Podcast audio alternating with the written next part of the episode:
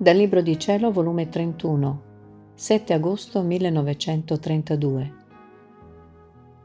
Come la luce della divina volontà fa perdere la vita a tutte le altre cose, dà la freschezza divina.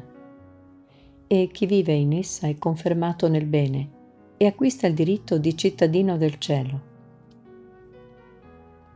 Sono tra le braccia della divina volontà, sebbene sotto il torchio delle privazioni del mio dolcissimo Gesù senza di lui le ore sono secoli, i giorni sono interminabili. E come rimpiango la sua dolce e amabile presenza e sento tutta la durezza del mio lungo esilio. Ma mentre gemo e sospiro, il fiat divino fa scorrere la sua luce sopra del mio dolore e, attutendolo, mi fa scorrere nelle onde eterne dei suoi atti per unire i miei coi suoi e farne uno solo mi sembra che non mi dà il tempo neppure a dolermi d'essere priva di colui che tanto mi ama e amo. La sua luce si impone su tutto, eclissa e assorbe tutto, vuole tutto per sé, né permette di perdere tempo anche sulle cose più sante, qual è la privazione di Gesù. Ma mentre nuotavo nel mare del dolore, la cara mia vita, appena come lampo che fugge, visitando la piccola anima mia, mi ha detto, Figlia buona, coraggio, lasciati guidare dalla luce della mia divina volontà, la quale ti saprà convertire i dolori, le pene, le mie stesse privazioni in pace perenne e in conquiste divine. La natura della sua luce è eclissante, corroborante, fortificante, e dove la sua luce giunge, il dolore perde la forza e la vita e lo cambia in conquiste e in gioie, perché la forza della sua luce tutto supera e dove prende il suo posto tutte le altre cose perdono la vita. E se innanzi alla luce della mia divina volontà si sentono altri effetti e desideri, significa che la pienezza della sua luce non è piena nell'anima, né vi regna in modo assoluto.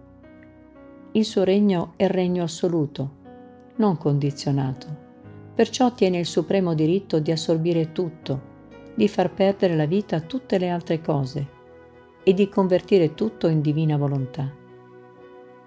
Tu devi sapere che ogni qualvolta la creatura fa i suoi atti nella mia volontà, una rugiada benefica le piove addosso, la quale le conserva la freschezza divina e le dà l'oppio a tutto ciò che a essa non appartiene. E com'è bello vederla sempre fresca nei suoi atti, fresca nel suo amore, nel suo dolore, in atto di aspettativa di ricevere la sua rugiada, per riceverne l'oppio per convertirlo in dolce conquista di voler divino. La freschezza rende amabile, attraente, tanto una persona quanto un oggetto. Le cose vecchie non piacciono a nessuno, e perciò io amo tanto chi vive nella mia divina volontà, perché sento in essa la nostra freschezza divina, i nostri suavi profumi. Insomma, dà di roba nostra. E il tuo Gesù chiude nel mio cuore divino questa amata creatura e la vado formando, crescendo tutta di mia volontà. Sicché questa nobile schiera dei figli del mio volere saranno formate nel mio cuore santissimo, come tante piccole regine, di figlie del gran re. Onde, continuando il mio stato d'oppressione per le privazioni del mio dolce Gesù, pensavo tra me. Eppure a onta che son prima di colui che più che la mia stessa vita per me, pure sento una pace profonda, né temo di nulla, né ho nessun timore se è per colpa mia che il celeste Gesù mi priva di lui, né ho nessuna paura che mi potessi perdere. Non sento altro nella piccola anima mia che un mare placido, che, sebbene mormora, ma tuttavia il suo mormorio non è altro che ti amo. E questo mio piccolo ti amo non ti chiede altro che venga il regno della tua volontà sulla terra. E senza mai cessare di mormorare, faccio le mie piccole onde spesso spesso per sbarazzarmi del mio esilio e prendere il cielo d'assalto per chiudermi nella mia patria celeste, ma che, invano. Le mie onde cadono nel mio mare e continuo placidamente a mormorare ti amo, ti amo, ed impegno cielo e terra a chiederti il tuo fiat. Ma mentre la mia mente spropositava, il mio sommo bene, Gesù, stringendomi fra le sue braccia, tutto tenerezza mi ha detto, la mia neonata della mia volontà. Pare che vai cercando come turbarti, ma io non lo voglio. Non voglio le tempeste nel mare dell'anima tua, ma pace perenne. Le tempeste, cioè i timori, le paure, i dubbi sono le tempeste, e queste ti impedirebbero il continuo mormorio del tuo placido ti amo, che deve correre e mormorare sempre per vincere il tuo creatore, affinché mandi il suo volere a scendere sulla terra per farlo regnare.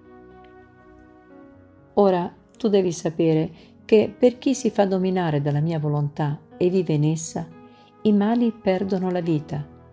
Il timore di offendermi, le paure, i turbamenti perdono il seme per rinascere. L'anima e il corpo restano confermati nel bene. Si trova nelle condizioni dei beati, che per i quali il male non ha più vita per loro, perché in quelle regioni celesti, nella mia volontà, il male assolutamente non può entrare. Sicché chi vive in essa si può chiamare e acquista il diritto di cittadino del cielo. E se si trova sulla terra è come un cittadino smarrito dalla patria celeste, in cui lo tiene la mia divina volontà per i suoi grandi disegni e per il bene della misera umanità. Ma a onta che sta sulla terra non perde i diritti di essere cittadino del cielo, né di non vivere con le stesse proprietà della patria celeste e sebbene si sente come smarrita, ma tuttavia di diritto deve possedere il cielo nell'anima sua, per vivere non di terra, ma di cielo. Il vivere nella mia volontà chiama il cielo in terra e la sua luce scrive sulla sua fronte con caratteri incancellabili amore perenne, pace imperturbabile, conferma di tutti i beni, figlia dell'ente supremo. Perciò sempre nella mia volontà ti voglio, affinché godi le proprietà della tua patria celeste, che sono amore continuo, pace somma e volontà divina, come vita di tutti i beati.